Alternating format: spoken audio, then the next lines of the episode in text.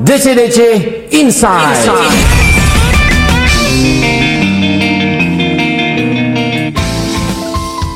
Malam hari ini kita akan ngobrol bareng bersama Eri para kuat. Oke. Nah, selamat malam Pak Eri. Halo, halo, halo, halo, halo, malam, malam, Cuma malam. damang Pak Eri Alhamdulillah. Adi. pasca Covid deh. Dua tahun setengahnya. Baru bergulir lagi kehidupan ya. Ya, Mulai restart lagi nih segala aspek kehidupan. betul. Terutama dunia seni ya. Seni pertunjukan, seni apa pun. Betul, betul. Festival-festival sudah mulai, kemudian artis-artis dan senimannya juga sudah mulai kembali Progres lah ya, pelan-pelannya. Hmm, mulai merayap lagi perlahan. Setelah dua tahun setengah mungkin ya Nah, dua tahun setengah sih. Kita mati suri, nggak bisa ngapa-ngapain. Tiarap, tiarap. Heeh, terutama di bidang event ya.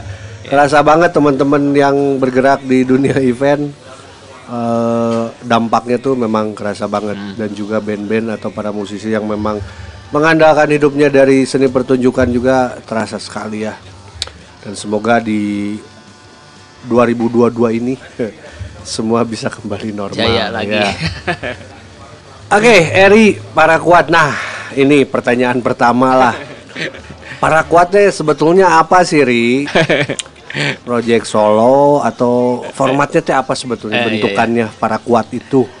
Jadi apa ya untuk untuk awal para kuat tuh sebetulnya awal pertama ya nih. Hmm. Eh, pertama tuh jadi awalnya Vicky Mono Hmm, yang bikin project duo Project Duo, project awalnya duo, Project ah, Duo. project duo elektronik gitu. Ah, dia ngajakin ke saya, terus bikin musiknya kayak apa terserah Eri lah, pokoknya saya percaya. Hmm. terus eh, saya bikin konsep aja sama dia tuh, jalan 4 empat lagu waktu itu ada empat track yang udah disiapin. Tahun berapa itu, Ri?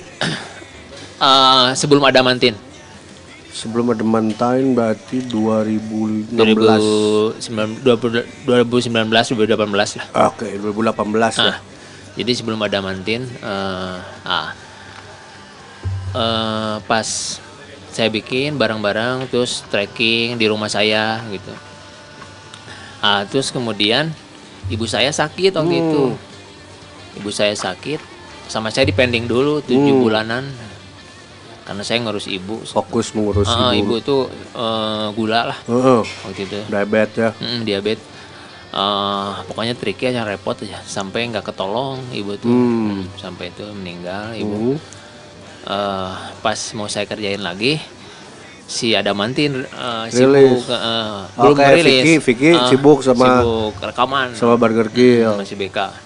Jadi kemudian pada waktu si BK bikin demo si ada mantin album ada mantin bikin demo di rumah saya juga vokalnya bikin Hmm. Ah, guide guide vokalnya teh. Hmm. bikin guide guide untuk rekaman di, rumah saya semua itu semua Hmm. lagu kalau nggak salah Wah, udah gitu terus eh, daripada repot sekarang taking udah aja gini ki fokusnya di si BK lah Hmm.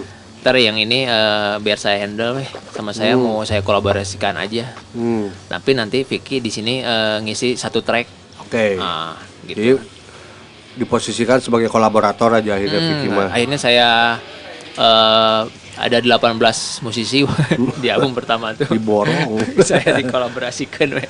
kagok Eh, eh, yang perkiraannya gini sih tadinya tuh ada yang ah ini kayaknya kolaborasi susah eh nyari nyari yang dekat malah jadi susah ngetek. Maksudnya yang deketnya gimana? yang yang teman-teman dekat sering Ah. ketemu tuh lama trackingnya. Tapi yang yang jarang itu yang jarang ketemu. Eh, kayak kayak si Marcel gitu kan eh, ngisi drum gitu. Eh, ki eh, tracking drum bisa nggak? Eh, pas dia lagi ngobrol lagi pas dia mau manggung si Marcel tuh Ah. waktu itu. Waktu itu Marcel bareng solo eh, Oh, project solo. project kan dia mah emang Hmm, solo kan maksudnya eh, dia lagi mang mau manggung di Ah. Jawa gitu kalau gitu itu WhatsAppan sama saya nanti Ri pulang dari sini mau saya tracking drumnya gelo itu Hmm. saya tahu. jadi orang-orang yang jarang ketemu sama saya cepet waktu, cepet. nah waktu itu eh, Gigi waktu itu lagi tour si Thomas Samot Hmm.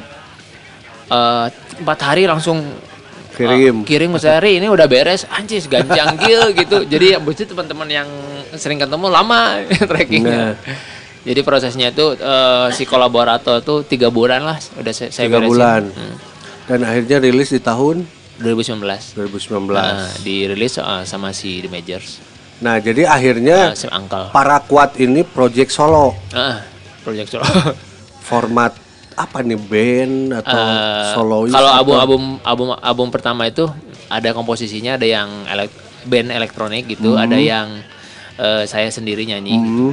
di si terus ada si Daniel Dead, waktu zaman di Dead Squad di track pertama saya pakai modular waktu itu trackingnya. Eh, cepet juga dia tracking. Eh, jadi ada beberapa yang komposisinya elektronik band sama yang elektronik sendiri gitu yang Ah, personal Oke, gitu di album pertama itu itulah. Hmm, hmm. Terus ada album yang saya remix dari si Rock and Roll Mafia, Hmm, vokalnya si Petra Petra Siombing. Oke. Hmm. Saya nyabut eh, Marcel sama Ramdan waktu itu Ramdan BK Hmm. yang isi bass. Senang banget si Ramdan. dia jarang cetak kan mau lagu elektronik. cepet juga dia ngisi Oke. nyi- ngisi ngisi bass bassnya terus ngirimnya cepet. Heeh. Jadi ada beberapa tracking di rumah, ada ada, ada beberapa yang saya kasih datanya. Oke. Nah, gitu. Kayak Ya, suar, yang ngisi gitu. Hmm, kayak suar ngetek di rumahnya dia sendiri Hmm. gitu. Total ada 18 kolaborator. Kolaborator 18. Oke. Nah, 9 lagu. 9 lagu. Nah, ini pemilihan kolaborator tuh maksudnya parameternya seperti apa? Apakah disesuaikan dengan lagunya atau Hmm. atau Jadi gimana? base base-nya eh, saya yang bikin eh, semua komposisi. Eh, saya pengen supaya supaya colornya beda gitu. Hmm. Supaya nggak single tune kayak saya sendiri. Jadi saya kolaborasikan sama anak-anak tuh membebaskan diri aja Oke. untuk improvisasi. Nah, maksudnya disesuaikan dengan karakter musisinya atau seperti apa? Kayak misalnya Eri bikin, oh ini cocoknya diisi sama ini deh atau Ah gitu sih. Oh gitu, udah dibayang-bayang Ah, gitu. Kayak si ini, wah iya si Helpi si Gana si ngisi gitar. Ah. Helpi ngeteknya di rumah saya langsung. Oke. Si Teenage ya. Hmm. Heeh. Jadi ada Helpi yang ngisi gitar juga. Terus si Eki Rock and Roll Mafia nyanyi. Terus ada si Oke. Dea Homogenic ngisi synth juga. Ah. Eh, jadi ada ada yang di tag sama saya sama anak-anak di studio. Hmm. Di studio saya sendiri ada yang dikasihin ke mereka. Ke mereka datanya. yang mereka yang rekam sendiri. Hmm, gitu. Oke. Memang repot sih di album pertama tuh ini apa repotnya di di tracking kolaborator. Loba. 18 untuk 9 lagu. Eh, cuma lagu. Anjing. Nah, mixing di mixing kan sama sendiri, cuma Oke. masteringnya di luar eh, di Hoborek. Sebetulnya si Hoborek tuh mastering di Swedia tuh band-band metal lah, lebih ke metal Hmm. gitu. Jadi si elektronik bandnya cuma area aja. Nah, tiba-tiba kenapa harus nyantol ke sana gimana Si nih? Hoborek kenal lama, Ah, sebelumnya emang udah kenal. Eh, sebelumnya udah lama kenal, terus dia eh, sesama engineer suka ngobrol alat gitu. ya udah saya cobain lah cinta di di kamu lah, saya Hmm. kirim eh ke dia. Pas dilihat tuh di webnya ah, nama webnya hoborek.com. Wajib KB metal ya. Hardcore dan segala macem tarik pokoknya. Tapi dia suka gitu. Cobain lah ini kan eh, di luar zona nyaman cuy. Hmm, Cok, tantangan ya. Ah, ini mastering sama lu aja. Dia pengen suka akhirnya. Hmm. Ternyata saya juga pas di hasilnya revisi sekali sih. Hmm. Revisi sekali kurang ini kurang ini saya kirim eh, saya report lagi terus Hmm. dia ngiri, kirim yang keduanya baru oke gitu. Oke. Si Dan Gitu. title album perdana albumnya Fundamental of Desire. Fundamental of Desire Eh. dirilis sama record siapa? Si Uncle sama The Major Uncle sama The Major saat itu ya. gitu. Berarti secara apa ya gambaran umum musiknya para kuat ini kalau digambarkan menurut Eri seperti apa sih? Kalau album pertama tuh saya tuh pengennya agak new wave gitu. Oke. tapi ada teknonya juga tech house Ah, gitu ah, ah, ah. acid itu Eh, base-nya dance floor we tetap Dance floor. Ah, gitu jadi ada acidnya ada teknonya ada new wave-nya gitu. Cuman yang ngasih warna memang akhirnya si kolaborator itu ya. ah gitu Ngasih kayak warna si baru. Andre Andre Oh. Jeruji ngisi juga kan di track 9 Hmm. Ri, iya kudu kumanya ngisi gitarnya bebas kan we curang teh. saya tas sorangan we akhirnya dia sendiri ngebebasin saya eh, supaya dia nggak nggak terpatok sama si lagu. Oke.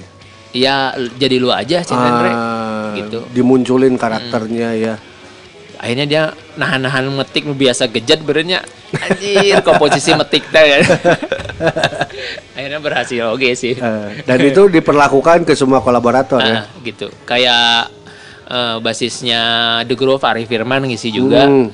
Eh Ri harus gimana ya ya harus jadi lo aja gitu Hmm. tong harus maksudnya jangan terpatok sama si lagu gitu akhirnya dia explore banget gitu Hmm. komposisinya ya gayanya dia aja gitu Oke, oke, oke. gitu Dan memang di konsep awal memang untuk album perdana ini Harry memang sudah mengkonsep bakal muncul banyak kolaborator.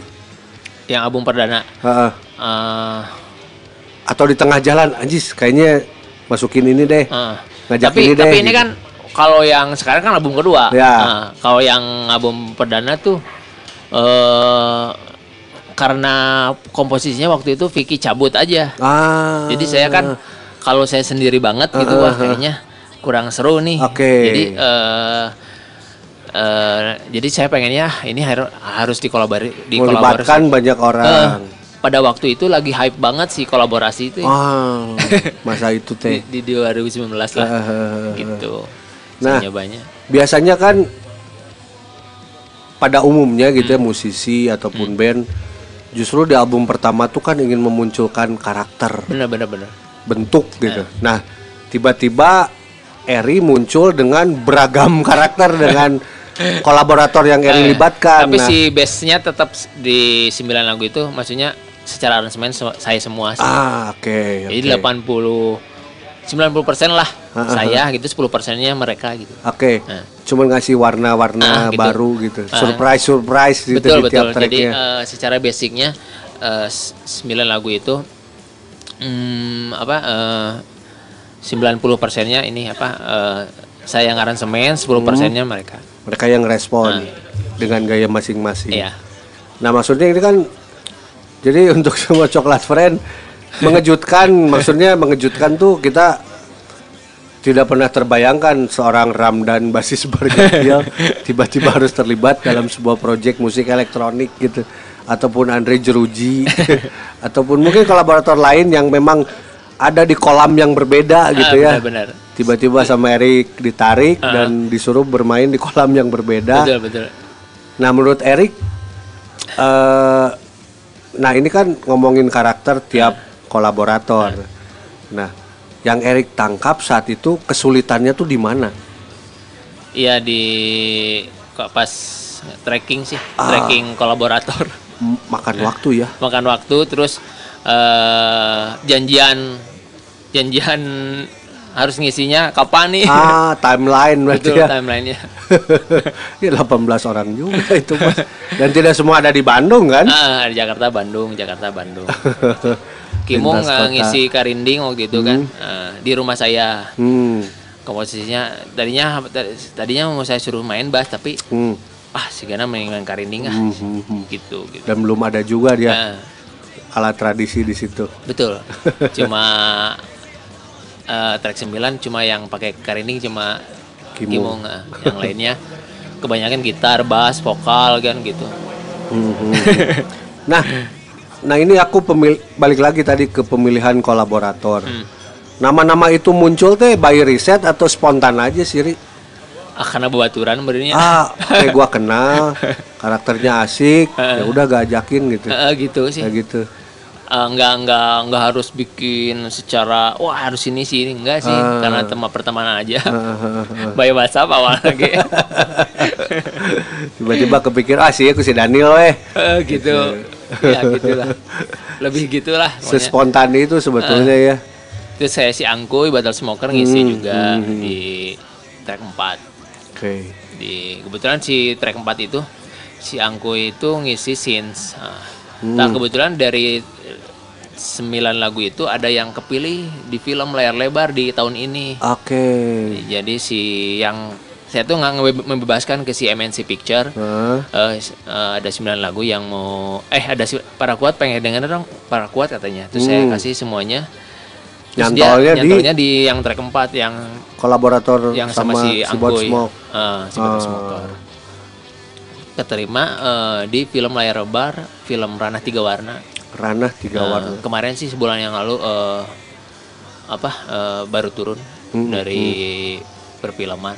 Oke. Lumayan lama sih seta- sebulan dia bertahan di Oke. CGV di sama di Ah, ah, MNC ah, ah, eh di 21. Di bioskop. Ah betul. Oke. Filmnya bagus sih. Oke, eh, nah akhirnya rilis Ah, rilis yang Nah. album. album perdana ya. Nah, Udah setelah itu nggak lama corona.